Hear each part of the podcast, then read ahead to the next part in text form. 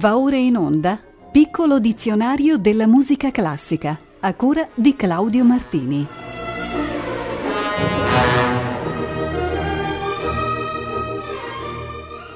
Buonasera a tutti gli ascoltatori e a tutte le ascoltatrici di Rete Toscana Classica. La puntata numero 183 del piccolo dizionario della musica classica inizia dalla locuzione progressive jazz, con la quale si definivano alcune tendenze innovative del jazz bianco dagli ultimi anni 40 in poi. Era uno stile affine al bebop, ma dall'aspetto grandioso, magniloquente, sperimentalistico, dai molti effetti timbrici sorprendenti e dalle orchestrazioni spettacolari. Il suo primo esponente fu Stan Kenton, che lo praticò insieme ad altri importanti musicisti come Jill Evans, Carla Bley e San Ra.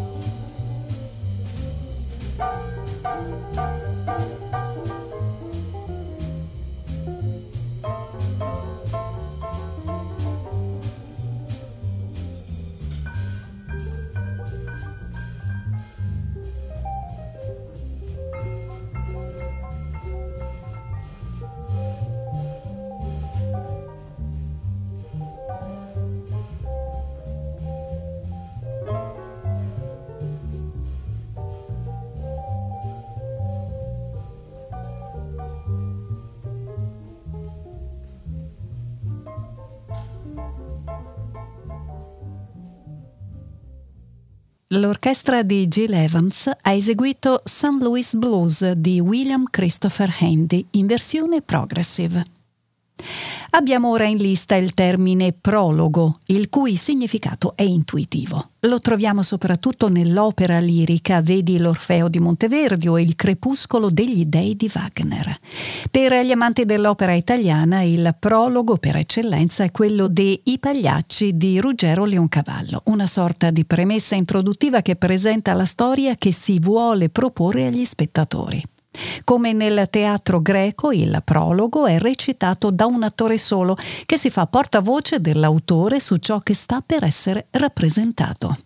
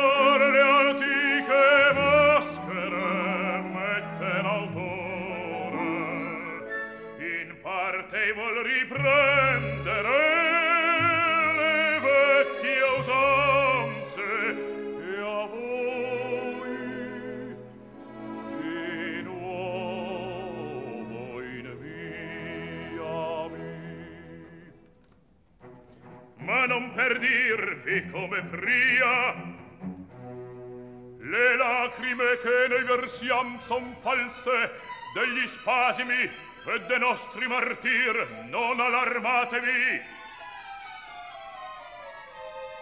no no l'autore ha cercato invece pingervi uno squarcio di vita.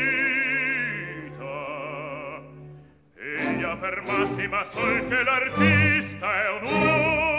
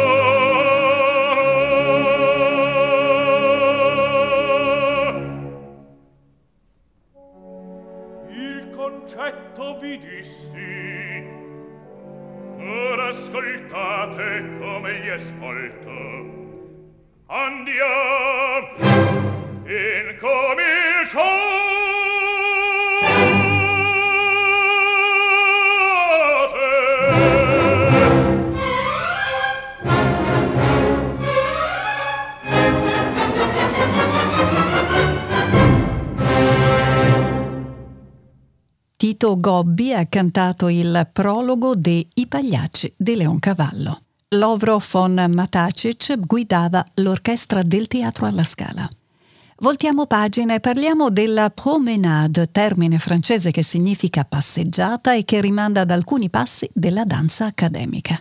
Nel campo della musica sinfonica esso evoca il piacere del passeggio e una delle più note è certamente quella voluta da Modest Mussorgsky come motivo conduttore dei suoi quadri di un'esposizione. La promenade ci guida alla visione dei vari dipinti descritti in questo mirabile poema. Lo ascoltiamo nell'originale versione pianistica.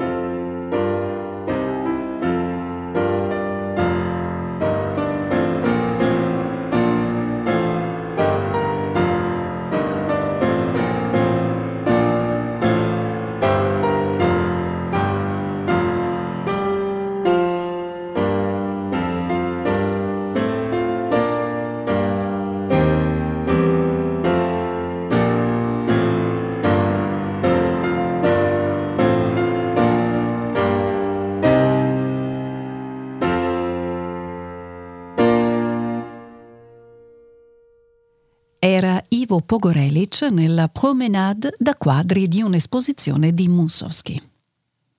Un'altra promenade fu composta da George Gershwin nel 1937 per la colonna sonora del film Shall We Dance con Ginger Rogers e Fred Astaire. Il brano accompagnava la passeggiata con un cane a bordo di un lussuoso transatlantico e venne perciò intitolato anche come Walking the Dog. Ritmo e melodia ci descrivono da vicino il divertimento del padrone e dell'animale stesso. Michael Tilson Thomas dirige la Los Angeles Philharmonica.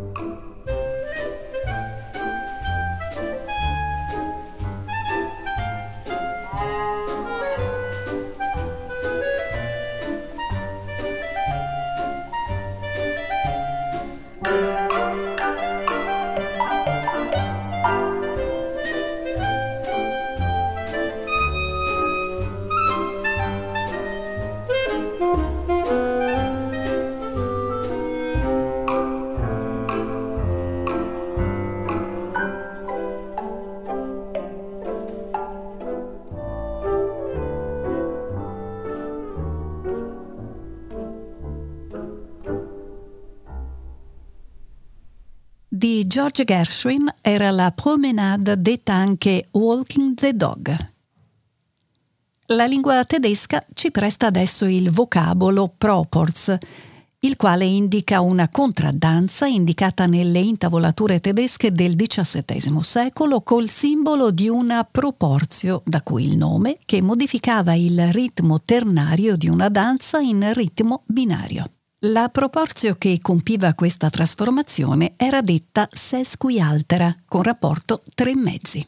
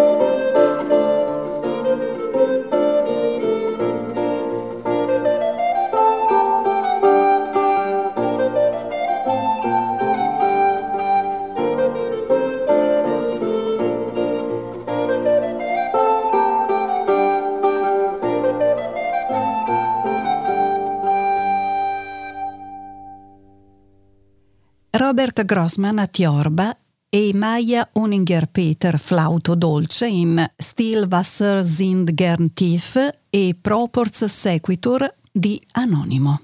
Dal vocabolario latino prendiamo il proprium misse, ossia dell'insieme delle parti della messa della Chiesa cattolica, il cui testo varia secondo i periodi dell'anno liturgico.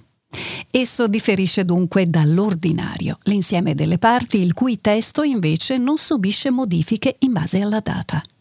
I canti del Proprium sono la parte più autentica ed originale del repertorio gregoriano. In esso si distinguono i canti della scola, l'introito, la sequenza, l'offertorio e la comunio e quelli riservati al solista, il graduale, l'alleluia e il tratto. God.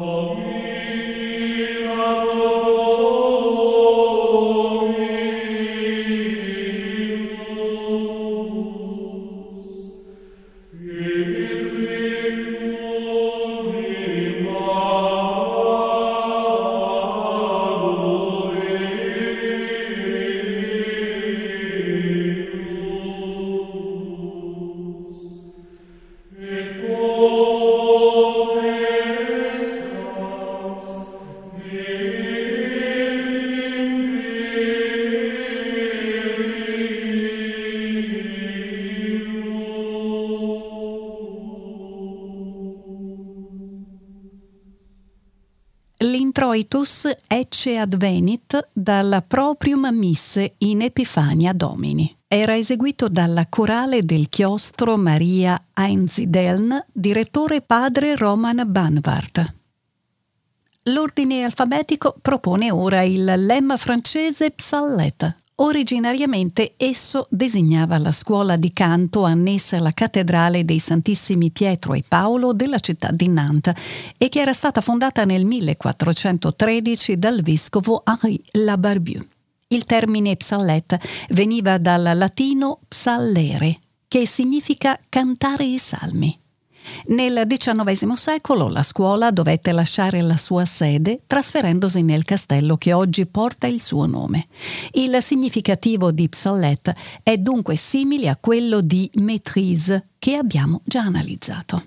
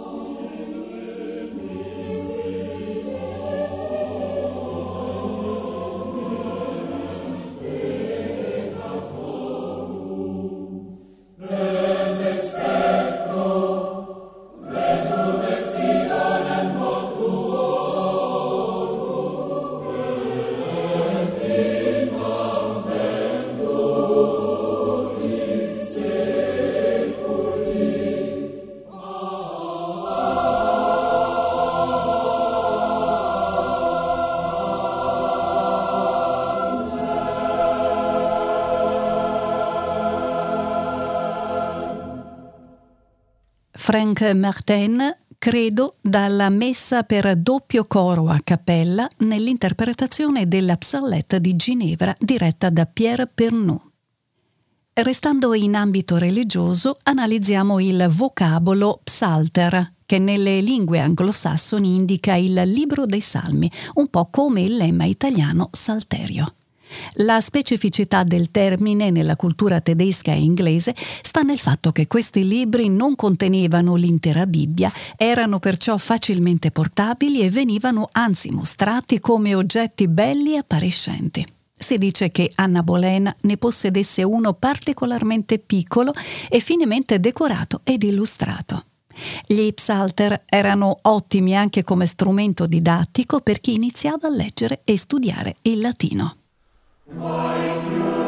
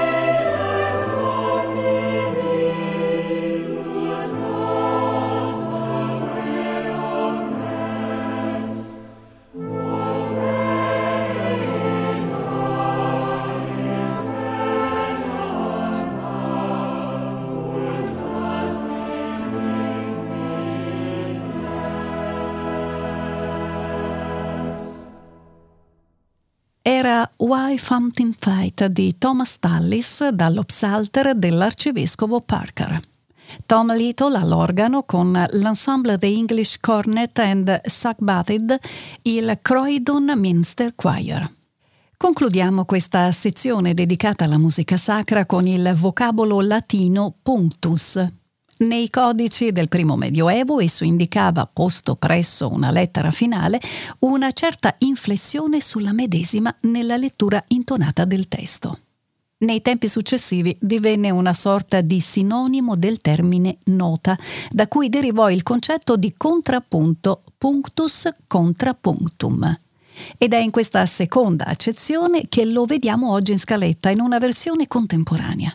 Il brano del compositore messicano Alexis Aranda, nato nel 1974, è chiaramente ispirato alla musica barocca.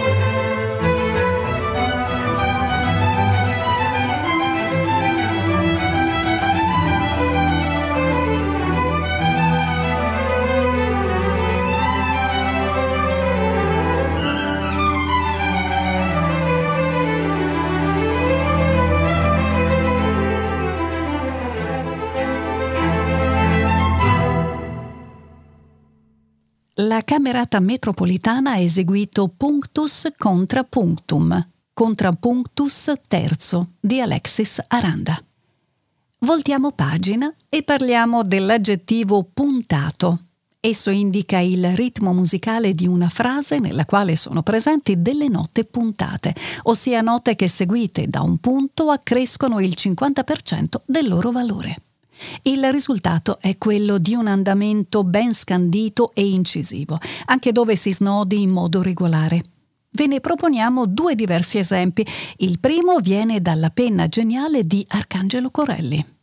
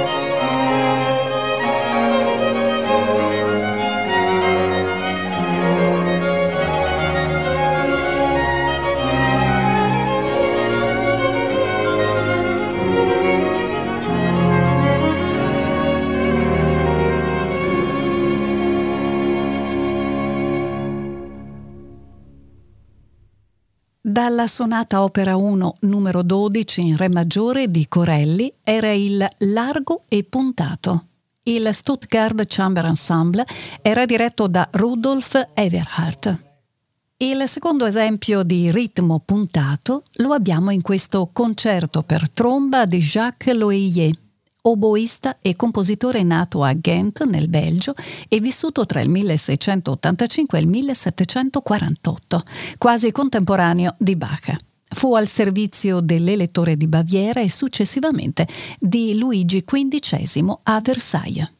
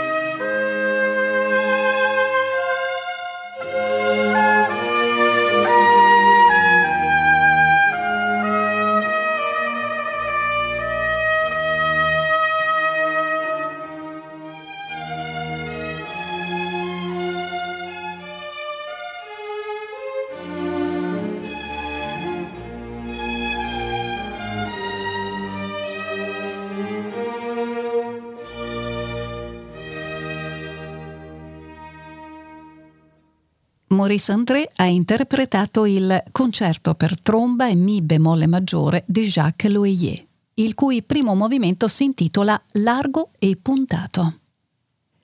Il puntillismo, termine che esaminiamo adesso, è usato nella musica contemporanea, in particolare quella di Webern e dei post-weberniani, per indicare la progressiva rarefazione della materia sonora, fino ai limiti del quasi silenzio. Questo stile espressivo viene ottenuto mediante l'isolamento dei suoni, non più considerati fra loro, ma intesi singolarmente e di volta in volta realizzati ricorrendo a timbri diversi. Esponente del genere è stato ai suoi esordi il musicista tedesco Helmut Lachenmann, nato a Stoccarda nel 1935 e del quale ascoltiamo un interessante brano pianistico.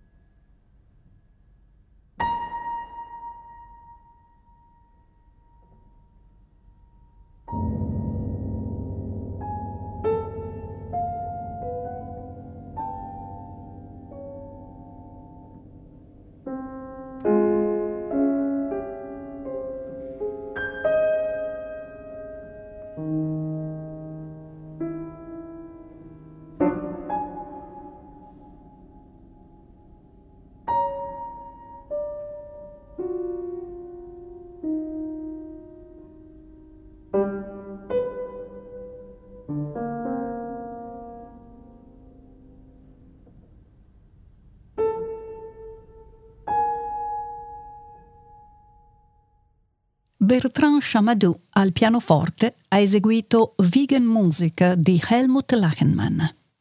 Chiudiamo la puntata in modo più rilassato, ascoltando una danza denominata punto. Essa viene dalla tradizione panamense dominicana, anche se ne esistono di simili in Guatemala, a Cuba e in Venezuela, ed è di chiara origine spagnola. In tempo veloce e di ritmo ternario, il punto è caratterizzato dal frequente ricorso a portamenti discendenti.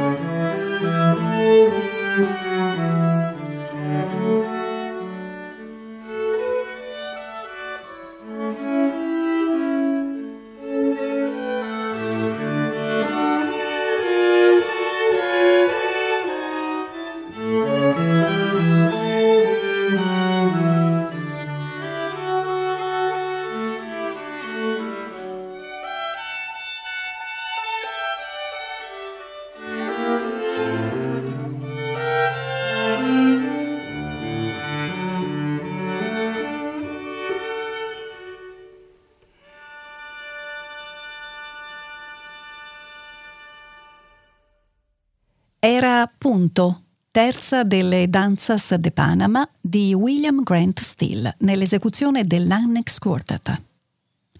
Si è così concluso l'esame della lettera P del nostro piccolo dizionario della musica classica. Dal prossimo martedì 6 luglio alle 18.40, come sempre, inizieremo a trattare la lettera Q. Un caro saluto a tutti e a presto risentirci sulle frequenze di Rete Toscana Classica.